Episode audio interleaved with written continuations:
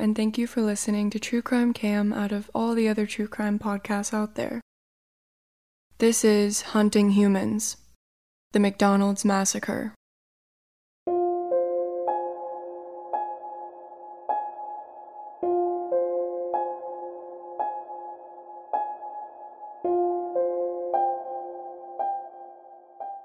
An individual's chances of being killed by a mass murderer are infinitesimally small, but the very fact that mass murders occur rouses in many the dreadful suspicion that life is a crapshoot. Any of us can run fatally afoul of a man who is consumed with rage and compelled to act it out. This was a quote from Laura Forman's book, Mass Murders, circa 1992. 73 years ago, a tragic event marked, to many, the beginning of a new age the age of mass murder in the United States. The first mass shooting in the United States by a lone gunman, in which 10 or more people were killed, has become known as the Walk of Death. On September 6, 1949, 28 year old Howard Unruh took a 12 minute walk through his neighborhood in Camden, New Jersey. He shot and killed 13 people and injured three more. Unruh would be found criminally insane and diagnosed with paranoid schizophrenia. He would spend the rest of his life in mental hospitals. Seventeen years after the Walk of Death in Camden, New Jersey, came the Texas Tower shooting, the next deadliest mass shooting in America. For 96 minutes, 25 year old Charles Whitman sat in the Texas Clock Tower and fired at everyone below, killing 14 people and further wounding 31. This took place on August 1st, 1966. Whitman would be killed by police, and the following day, a neuropathologist would remove a pecan sized cancerous tumor found inside Whitman's brain. The Texas Tower sniper reigned as the deadliest lone mass shooter for 18 years, until that fateful day in July of 1984. Criminologists label the people who kill several victims in a single short and bloody episode mass murderers. And, say the experts, these lethal criminals are increasingly common. Mass murder is not strictly a 20th century phenomenon, but theorists believe that a breakdown in social controls during the past three or four decades has undermined the inhibitions that ordinarily keep a person from acting on impulse to kill. Mass murder so grossly violates social and moral norms that it seems those who commit it must be insane. In some cases, this is so, but criminologists consider the majority of mass murderers to be both medically and legally sane. However ugly in their reality, they haven't lost their grip on it. Their behavior cannot be explained away by calling them lunatics. Until they kill, they are far more ordinary than most people may think. That was another quote from the book Mass Murders. James Oliver Huberty was born on October 11, 1942, in Canton, Ohio. At the age of three, he contracted polio and experienced spastic paralysis, according to his father. For some time, he was forced to wear leather and metal braces on his legs. Fellow classmates apparently bullied him relentlessly for his disability. Four years later, his father purchased a 155 acre farm, 20 miles east of town. Earl Huberty worked as a quality inspector for a local plant, but his dream was to be a farmer. His wife had other plans. She refused to live on the farmland and instead left her family to preach Christianity at an Indian reservation. James, his father, and older sister Ruth packed all their belongings and moved to their expansive farm. While James dealt with the loss of his mother, the school children gave him hell as well. According to his father, kids would grab his cap and throw it out the bus window often. His sole companion was his dog, named Shep.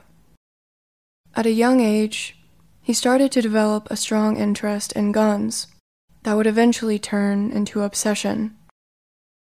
Family members recalled that he would practice incessantly with a target pistol. This fascination with firearms may have come from learning that his great uncle invented the Lewis machine gun. This weapon was used by the Allies in World War I. The prototype was a family heirloom, and at the age of 16, James removed the mechanism that blocked the machine gun from firing. He loaded it and fired it out his farmhouse window before placing the block back on and burying the bullets. His grandmother was frightened by the gunfire, leading his father to quote, Give him the Dickens. I had to look up what that phrase meant. Dickens is a substitute for the word devil, and usually highly religious people who want to refrain from saying the word devil will say Dickens instead. James graduated high school in 1960, placing 51st in a class of just 77. After briefly studying at Malone College, he transferred to the Pittsburgh Institute of Mortuary Science in Pennsylvania. His father stated that he made that decision because, quote, mortuaries made a lot of money and he wanted to make a lot of money. By early 1965, James was wed to Etna Markland, a woman he'd met at Malone. Reverend David, the pastor that married the couple, had his doubts about their religious union. He stated, quote, By the time he was dating Etna, he was atheistic and blamed God for taking his mother away from him. He described James Huberty as, quote, halfway intelligent, but when you dealt with him, you always felt a little uneasy about the way he harbored something inside. He was pent up, he was a loner, and he had kind of an explosive personality. After working at a funeral home for two years, James left to pursue a career in welding. The mortuary director told James that he was in the wrong business citing his awkwardness in front of grieving families and his hatred of crowds and people in general. In 1969, he was hired at a public utility plant in Canton and began earning 25 to $35,000 a year. His reclusiveness didn't go unnoticed by coworkers, and neither did his short fuse and moody behavior. Because of this, he earned a nickname puberty instead of Huberty. This nickname enraged James, and probably reminded him of the bullying he endured as a child in school. Coworkers claimed that James was very vocal about his disdain for the government and communism. He often spewed conspiracy theories and warned of a nuclear war with the Soviets. The only friendship Huberty was able to form was with a man who shared a similar passion for guns, James Aslans. For hours, Huberty would gush about various types of weapons and the damage they could inflict on a human body. His favorite were automatic weapons, and he made sure to buy them off any coworkers that may have possessed one. Over time, James started to collect an army of weapons. Aslans visited his home and recalled, quote, there were guns throughout his house. No matter where he was sitting or standing, he could just reach over and get a gun. The last time James visited his father, he brought his two young daughters. According to neighbors, they would know he had arrived because he often fired a pistol into the air from his car window. In late 1972, a fire started in the Hubertys' home just after Etna left to pick up James from work. It eventually spread into the basement, where a large quantity of gunpowder was stored. The home exploded and burned to the ground, leaving nothing but the foundation behind. Huberty's gun collection, along with his great uncle's Lewis machine gun, was destroyed. James's family wasn't safe from his violent temper and outbursts. When he was angry, he would often beat his wife and two daughters. Etna stated, quote, Generally, it was just one hit, However, on one occasion, he struck her with such force, it, quote, messed up my jaw. Further, he would point guns at Etna, and once held a butcher knife to his youngest daughter's throat. Etna had her own irresponsible relationship with guns that's been shown in at least one incident. In September of 1981, she was arrested for pointing a Browning semi automatic pistol at four women. Etna claimed that their daughters were picking fights with hers. She pleaded guilty to a reduced charge of disorderly conduct and was fined $200. The pistol was returned within a month. Three years later, James would use that very weapon to carry out the McDonald's massacre. James's friend Aslain eventually cut ties after his behavior became increasingly irresponsible and erratic. Once, James took Aslain's sons shooting out in the country, where he fired a semi automatic Uzi rifle at rocks close by. Aslain was appalled because the slugs could have easily ricocheted back at them. Aslain stated, quote, It was the little things like that that showed me there was something wrong with him. I made up my mind never to go shooting with him again. James Huberty reportedly liked his dogs more than he liked people. He let them roam the neighborhood, despite the fact that they would scare and bite young children. He threw the German Shepherd's birthday parties and fried their canned dog food. However, these treasured pets weren't safe from James's cruel acts. One day, one of the dogs jumped on a man's car and scratched the paint. The man watched in horror as James dragged the dog back onto his property and shot it in front of neighbors. James then said, There, I took care of it. In another incident, James chased a poodle off his lawn after it defecated in his yard. James nearly shot the dog, but a neighbor managed to convince him not to. James responded to that neighbor with a warning that if he ever stepped on his property again, James would kill him. Over the years, James became increasingly paranoid, hostile, and mentally unwell. He told his wife that God and Jesus Christ were consulting him about the government and President Carter. Additionally, that his dogs were talking to him through their eyes in ways that only he could understand, and that he killed one of his dogs for talking to him. By 1976, Etna began urging her husband to seek mental counseling. He refused and thought that she was the crazy one. The year after Etna pulled a gun on four women, her daughters got into a fight with two other young girls. When James heard about the incident, he plotted his revenge. Two weeks later, at a neighborhood gathering for kids, his daughter stepped up to the girl she had previously fought and punched her square in the eye. This move was obviously rehearsed, leading the injured girl's father to ask James why he set up the fight. James responded, quote, I believe in paying my debts, both good and bad. Months later, James's daughter again attacked the same girl as she walked down the street. Huberty called the police, hoping to get the other girl arrested. Police refused to arrest anyone. Enraged, James called the family's home and stated, quote, one of these days when you least expect it, I'm going to get you alone. In November of 1982, the plant where James worked for 13 years was shut down, and he, along with many others, were let go. He told a coworker that if he couldn't make a living for his family anymore, he was going to kill himself and take everyone with him. The following year, he only managed to hold a job for six months, until that plant was closed down as well. It was another shot at his finances and self esteem.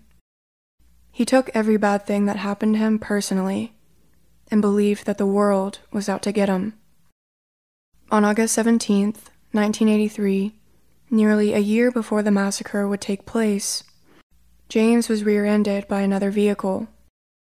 The accident wasn't terrible, but it led to increasing pain in his neck that he had suffered since childhood. At this point, he had also developed hand trembles, confirming that his hopes of continuing in the field of welding were shattered. James lacked steady hands and a place to work since the plants had been closing down. This incident and James's increasing paranoia led him to one day hold a pistol to his head. He did this in front of Etna, who managed to grab his arm, pry his fingers off the gun, and hide it. When she came back, James was on the sofa crying. Within a year, she would regret that decision for the rest of her life. In the fall of 83, the Huberty family moved to Tijuana, Mexico, to take advantage of more affordable living. Within three months, they moved back across the border into San Ysidro, California. Neighbors were frightened of James, who on more than one occasion fired weapons off his balcony. In the spring of 84, he jumped at an opportunity that presented itself through an ad in the local newspaper. A federally funded program was offering security guard training, and because of his low income and unemployment, James was eligible to apply. After taking a course for several weeks, the state of California issued him a security guard registration card. This card was valid for two years, and he was additionally granted a firearms permit from San Ysidro Police allowing him to carry an exposed pistol on duty. During his first job interview, James made such a bad impression on the owner that they scribbled a four inch sized no across his application. James was able to obtain work with another security firm, taking the graveyard shift of 8 p.m. to 2 a.m. Even with the gained confidence through his new job, his mental health continued to deteriorate. James, for unknown reasons, started to believe he was a war criminal. He had never been in any war or served for the military at all. His delusion crossed into reality when he approached a police car one day. He told them he was a wanted war criminal. After checking with Border Patrol and the FBI, they sent him home. Neither had any record of him. Using his knowledge of guns, James started to sketch ideas in a notebook, detailing ways to increase the fire rate of automatic weapons. He sent these sketches to the Pentagon and was furious that he never heard back. That same year, with new money coming in, the Hubertys were able to move once again, this time into a two bedroom apartment on Averil Road. Through their back windows, they could see a McDonald's a block away. In their home, James would continue to verbally and physically abuse his family. Once he became so enraged by a bill from his daughter's dentist, he walked into her bedroom with his Uzi and shouted, Why spend money on the girl's teeth? She'll be dead anyway. This was in reference to the reoccurring nightmares his daughter was having, where she was stuck inside of a casket. On July 10th, James was fired yet again. His supervisors claimed he was too nervous to be a security guard. James believed that this decision was actually made by the CIA and the Pentagon. Five days later, for the first time, James confided in his wife that he may have mental health issues. Two days later, on the 17th, she found him sitting calmly by the telephone. James had apparently phoned a mental health clinic and was waiting to hear back. However, hours passed, and the phone never rang, much to James's disappointment. Unknown to him, the receptionist had actually misheard his name and written Schuberty instead. And because of his calm demeanor, the call would be handled within not just a few hours, but 48 hours. James stormed out of the home and decided to clear his head with a long ride on his motorcycle. While he was out, Etna began calling every health clinic in the Yellow Pages, hoping to land the one he'd contacted. If she found the one he'd reached out to, she was going to tell them her husband was armed and might kill people. When she reached the correct clinic, they told her no one under the name Huberty had made an appointment. This was because they recorded the wrong name. To one of the receptionists, Etna told them about her fears. Their solution to her was advising her to call the police. She did not. When James returned home an hour later, he seemed to be in a much better mood. The family ate pizza together, then went on a bike ride. Later that night, Etna and James watched one of their favorite movies together. To Etna, everything seemed fairly normal. The next morning, July 18th, the Hubertys went to court for a minor traffic violation. The judge let them off with a warning. After eating lunch at a McDonald's downtown, the couple went to the San Diego Zoo. As they were walking, James rambled about his government conspiracies and his disappointment in the clinic for failing to get back to him about an appointment. Specifically, he told his wife, Well, society had their chance. Over the course of their marriage, Etna told James that she could tell his future through playing cards. James had faith in these readings and would make business deals and other decisions based on her predictions.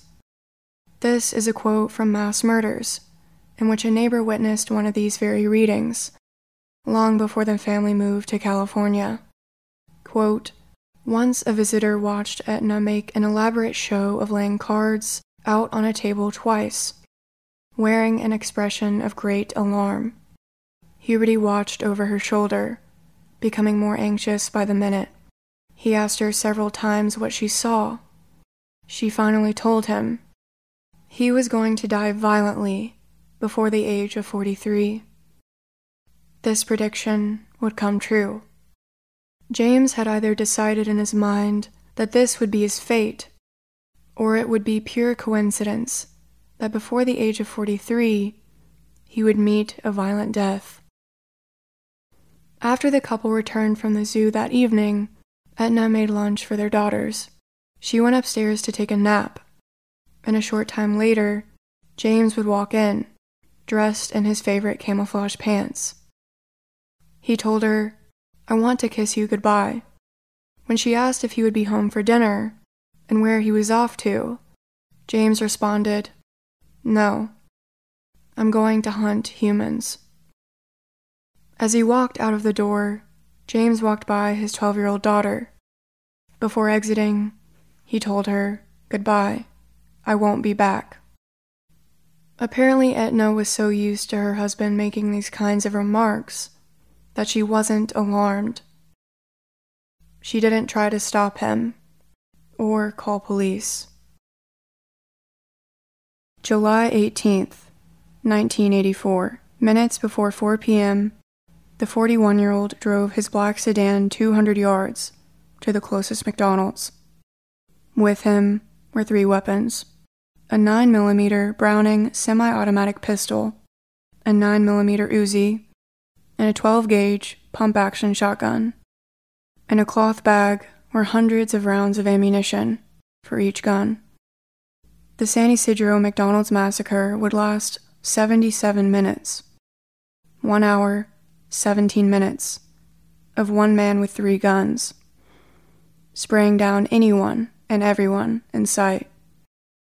Taking his time to easily and methodically destroy as many lives as possible men, women, and children roughly 30 to 40 people were inside the restaurant, enjoying what would be, for some, their very last meals. The staff consisted mostly of teens and young adults. The manager, Neva Caine, was just 22 years old. She'd gotten married just a month ago. The gunman parked his car right outside the west entrance and retrieved his weapons and ammo before locking it back. He entered the restaurant with a pistol clipped to his belt, the Uzi strapped to his chest, and a shotgun in hand. He entered the restaurant and immediately pointed it to an employee sweeping up 16 year old John Arnold. 20 year old Flores, an assistant manager, shouted, Hey John, that guy's gonna shoot you. The teen had been so focused on his work, he hadn't noticed. He looked up to find an old, balding stranger, pointing the muzzle of a shotgun at his face. The trigger was pulled. A click, but nothing happened. John walked away thinking it was some kind of sick joke. The man fiddled with his gun before raising it again, towards the air, firing a blast through the ceiling. This sound made it clear to everyone that this was not a joke, and everyone's eyes were on the gunman. Neva Caine got up from a booth and walked towards the counter. Just as she reached it, she turned to look directly at the Uzi, which was pointed at her face. Those present believed that this was an armed robbery, that this delusional man just wanted to empty everyone's pockets. That belief immediately dissipated after the first fatal shot, which was directly aimed at Neva's face. Within minutes, she was dead.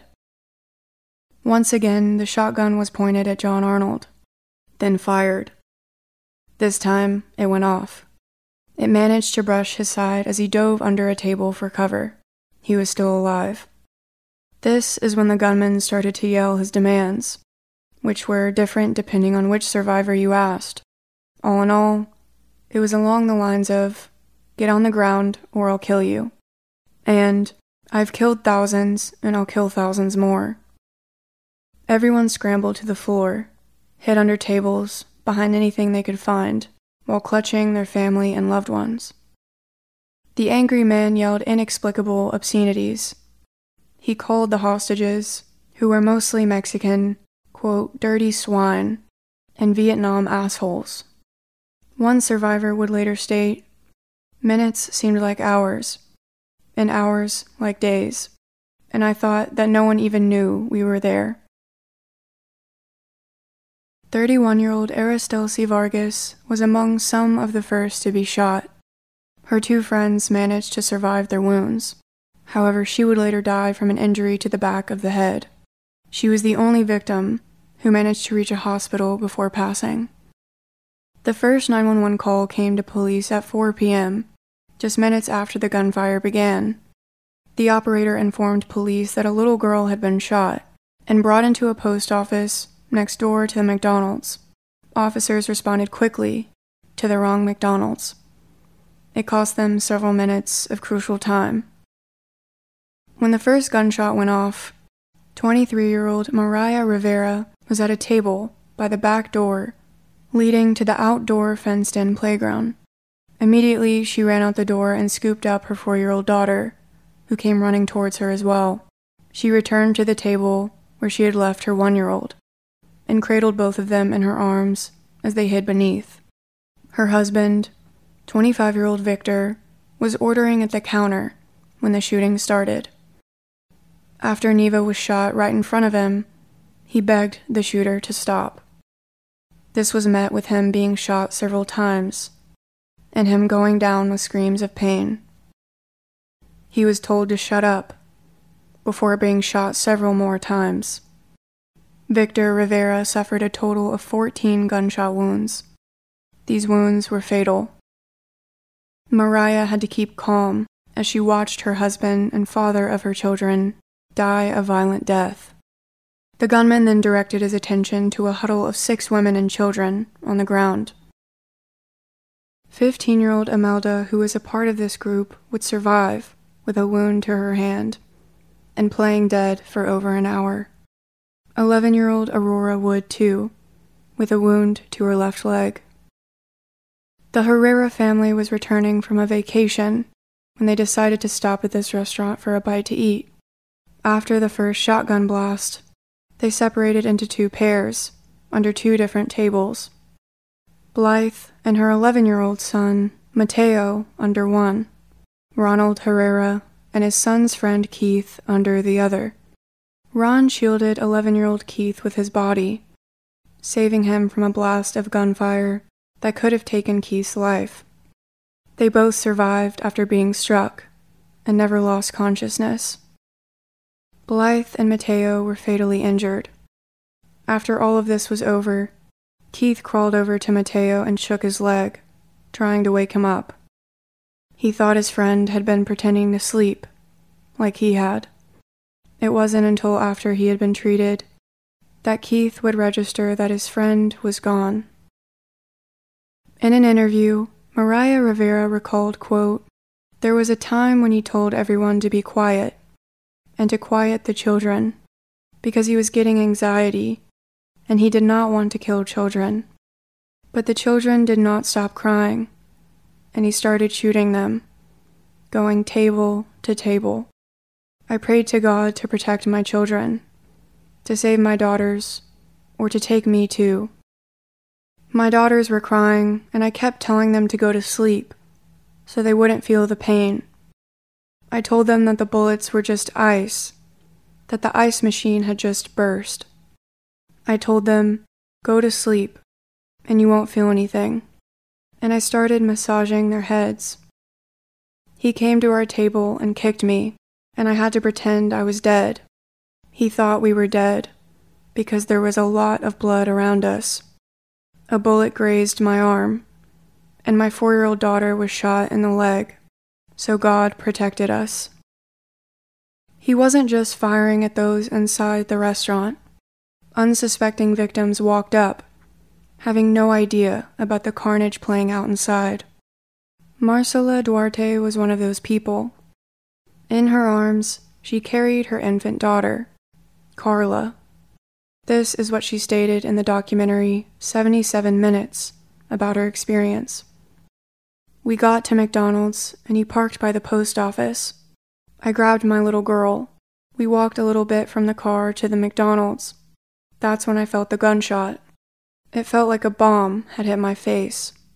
I felt blood on my face, and I looked down at my daughter, but I never let her go. They kept shooting at us. My husband yelled, Give me the child. And I did. He told me run, but he ran towards the post office, and I ran towards the left. I looked down, and I saw a lot of blood on my stomach, leg, and arms. He kept shooting at us, so the whole time I was fleeing while crouched down. When I reached my husband, he did not have our child anymore, and when I saw that, I fainted. He had already given her to someone, but I did not know to whom. I just fainted. Officer Rosario was the first officer who responded to the 911 call. He was directed to the post office next door about a wounded child. The child, Marcela's four month old girl had already been taken to the hospital by a woman who flagged down another police officer. Marcela, her husband, and her four month old baby all survived. Officer Rosario had no clue about the active shooter until he spotted people ducking behind cars in the McDonald's parking lot with their eyes glued to the building. He and the gunman noticed each other at the same time. The man began firing at Rosario, who took cover behind a truck. At 4:10 p.m., Officer Rosario informed dispatch about the shooter, whose gunfire could be heard in the background. Rosario was armed, but his 38 caliber pistol was no match for the man's long barrel Uzi. All he could do was take cover and wait for backup and further instructions. A trio of 11 year olds rode their bikes into the west side of the parking lot. It was a tradition for the boys to grab ice cream on hot summer afternoons. From across the street, someone yelled something at them. The glass of the restaurant was tinted, and on a sunny day like this, one could hardly see inside. Bullet holes riddled the glass, but none of it had shattered. They paused for a moment and turned, unaware of what the random person had said. In that instant, a wall of bullets mowed them down. They crashed into the sidewalk, tangled in their bikes. Joshua Coleman looked at his friends, blood pooling around them as he tried to be as still as possible. His friend, David Flores, was killed instantly. As Joshua played dead and struggled to breathe, his friend, Omar Hernandez, called for his mother. For the next few minutes, he watched on as Omar convulsed, vomited, and took his last breath. A few weeks ago, Omar and Etna Huberty had coincidentally crossed paths. The 11 year old had showed her how to operate a washing machine at the local laundromat. Directly after David and Omar were killed, an elderly couple walked up to the McDonald's. 69 year old Ada and 74 year old Miguel Victoria were the oldest victims of the massacre. They were visiting their daughter in law, who had recently become widowed after the tragic loss of their son, who had been decapitated in a freak accident at an airport. Still, the couple frequently traveled from Tijuana to visit her their two granddaughters, and help with anything they could need. The couple had stopped at the restaurant to grab some burgers for their other son, who was waiting at home for them to return. Joshua Coleman watched from the ground as the elderly couple walked up to the restaurant doors. Ada was immediately met with the blow of a shotgun and fell to her husband's feet. Miguel yelled, God damn it, you killed her before falling over as well and cradling his wife on his knees. The gunman walked closer to the door while cursing back at Miguel, then shot the elderly man from just inches away. He then reloaded his weapon, giving a young man and a woman the opportunity to escape unscathed. They did so successfully. Every time the gunman finished a round, he took his time to calmly reload each weapon. Several people managed to escape during these instances, but many did not. They were either too wounded, too scared, or too far from an exit. An assistant manager and his coworker had been listening to the radio in a far booth as they worked. Now they were both injured, hiding under the booth as the radio softly continued. The shooter walked over and grabbed it, spraying at bodies randomly as he moved. He carried the radio to the front counter and played with the dial. People thought he was trying to find the news, reporting on his massacre. Instead, he stopped on a channel playing music. Some survivors who managed to catch a glimpse recalled him dancing to the music as he continued killing. Within 30 minutes, dozens of people were dead, dying, or seriously injured. 62 year old Lawrence Versluis, a truck driver on his last day on the job, was deceased. He always took his daily coffee break at McDonald's. Friends and family called him Gus. He was looking forward to a huge retirement party and a trip to Spain with his wife.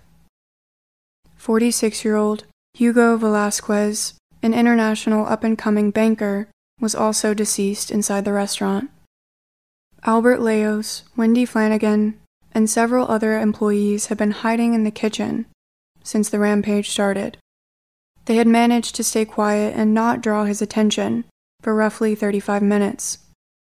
However, on a hunch, or upon hearing three girls crying, the gunman hopped behind the counter to inspect the kitchen. He was surprised to find them and started shooting at the group right away as they screamed and attempted to run. 22 year old Paulina Aquino and 19 year old Elsa Borboa did not survive. Before 18 year old Margarita Maggie Padilla was killed, she told her coworker Wendy to run for the rear exit. Wendy survived and recalled that terrifying moment in an interview years later. I remember Maggie pushing me telling me, Run, run. She grabbed my arm. I never looked at her. I just shook my arm down and kept running. And I got out of the way of the bullets. And she didn't. She stayed there. I ran to go out the emergency exit, but that was locked. Wendy had to run down a flight of stairs to hide in a closet instead, with five other coworkers that had survived. The emergency exit had been locked because someone in charge of the establishment was worried about employees stealing food. Albert and Wendy only managed to make it to the closet because the gunman had run out of ammunition while killing their coworkers. When first responders pulled up to the scene, the gunmen would go back and forth between firing at their vehicles and the wounded, still groaning victims on the bloody floor. If anyone made a sudden move or sound, they would immediately be shot. 19 year old Jose Perez was lying in a booth, bleeding and moaning in pain, but still alive. Unfortunately, this caught the gunman's attention, leading Jose Perez to be fatally shot in the head. He died on the restaurant floor alongside his neighbor, 22 year old Gloria Gonzalez, and another teen, 18 year old Michelle Carncross. At 4:40 p.m., SWAT team sniper Chuck Foster arrived to the shopping center adjacent to the McDonald's over 40 minutes into the massacre. At 5:02 p.m., he and another officer were positioned on the roof of the post office, 110 feet away. He only managed to see the gunman because the double doors of one entrance had been completely shattered Chuck watched as the man's feet dangled off the front counter as he reloaded once again. He then hopped off the counter and entered Chuck's view from the chest down. The sniper took his chance and fired straight into the gunman's heart. At 5:20 p.m., it was confirmed over the radio that the shooter was down. When the news broke that it took police 77 minutes to down the gunman, the community was outraged. Authorities tried to soften the blow by stating that most of the killing took place within the first 10 minutes. The commander of police, Larry Gore, made this claim. However, witnesses and survivors had a different story. When Albert got shot, he was hiding and got discovered, and that wasn't until well into halfway into it. And he was with three or four other people, and they all ran, and like a couple of them died, and the other ones got shot. So that wasn't the first 10 minutes. Commander Larry Gore said most, if not all, of the victims were shot in the first 10 minutes. Do you agree with that? No, that never happened. Why would they make such an irresponsible statement like that? Um, I can't speak for them. Okay. That voice you just heard was John Arnold, decades later in an interview. He was the employee that was almost shot first while sweeping, but is still alive today only because the gun jammed. He and Wendy Flanagan watched as three of their coworkers were killed, right beside them. That was 35 to 40 minutes into the massacre. Ronald Herrera, who lost his wife and son in the rampage, was shot 45 minutes apart.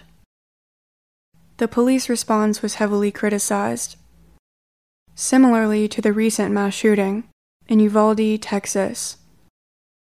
The difference in these shootings, when we look at police response and the number of victims, are minimal.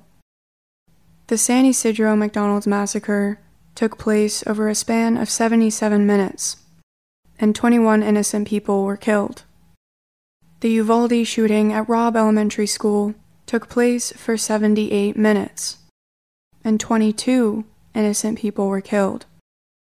I don't really know what to make from this similarity, but I just wanted to point it out, because these events happened 38 years apart. On July 19, 1984, the day after the shooting, Etna Huberty contacted the media to share her side of the story. She told the journalists her husband loved to shoot weapons in their basement and suffered mental health issues, that he wasn't in his right mind. She also stated that he was very anti immigrant, hated them, especially Mexican immigrants, which made up the majority of his victims. However, in a press conference on August 2nd, the San Diego police chief would refute these claims when asked about a potential motive. He denied that it was racially motivated, stating, he didn't like anybody. The National Institute of Health sought to explain the motive of Huberty's actions by examining his brain. the coroner found no abnormalities, no tumors, or scars. The cause of this could only be pieced together through people who knew and encountered him. In a letter to a local TV station, this is what Etna wrote shortly after the shooting, in part. I am truly sorry for the problems my husband caused. I don't believe that he came to this community with that type of intention. Everyone is wondering why he would do such a thing. He has always been a nervous person who could not take much pressure. He had a very unhappy childhood. He came from a broken home. He was always very sad and lonely. His only close friend was his dog, Shep. Two years later, Etna would file a civil lawsuit against McDonald's and her husband's former employer, seeking $5 million in damages. She claimed that the additives in the restaurant's fast food, in part, caused the rampage. Further, she asserted that the chemicals Huberty was exposed to while working as a welder for over a decade played a role as well. The combination of these chemicals over time caused, quote, the violent outburst which resulted in Huberty's death. This case was a wrongful death suit, so Etna was claiming that her husband's death was caused by McDonald's food and metal fumes, not by his own actions that resulted in one of the worst mass shootings, and the worst mass shooting at the time. It would be dismissed just a year later, in 1987. The location of the shooting was initially going to be reopened after renovation. But after backlash from the community, the McDonald's was demolished on September 26th. This land was eventually sold for a new college four years later, with an exception that 300 square feet would be saved for a permanent memorial. A student from this college designed the memorial, unveiling it in 1990. He stated, quote, The 21 hexagons represent each person that died, and they are different heights, representing the variety of ages and races of the people involved in the massacre. They are bonded together in the hopes that the community, in a tragedy like this, will stick together like they did. The San Ysidro Relief Fund exceeded a total of $1.4 million in donations for victims' families and survivors. If you truly want to know the impact this tragedy had on survivors and family members of victims, I highly suggest you watch the documentary 77 Minutes, circa 2016. I believe there's two different documentaries about this massacre, but I have only seen the one released in 2016. And before you watch, just know that they show graphic crime scene footage from the incident and they don't give a warning. At least I don't remember seeing one. So this is your warning for that. It is incredibly disturbing and upsetting, but if you feel like you can handle that, it's definitely worth watching for the interviews of people that were actually there and experienced the tragedy. Thank you so much for listening to this week's episode, and I'm sorry it was late. I was working on a YouTube video for a while, which has been uploaded to my channel, True Crime Cam, so that made me get a late start on this episode, and it ended up being a lot longer than I anticipated. But thank you so much for listening, and don't forget to tune in next week for another episode. I hope you have a good day, evening, or night. Goodbye.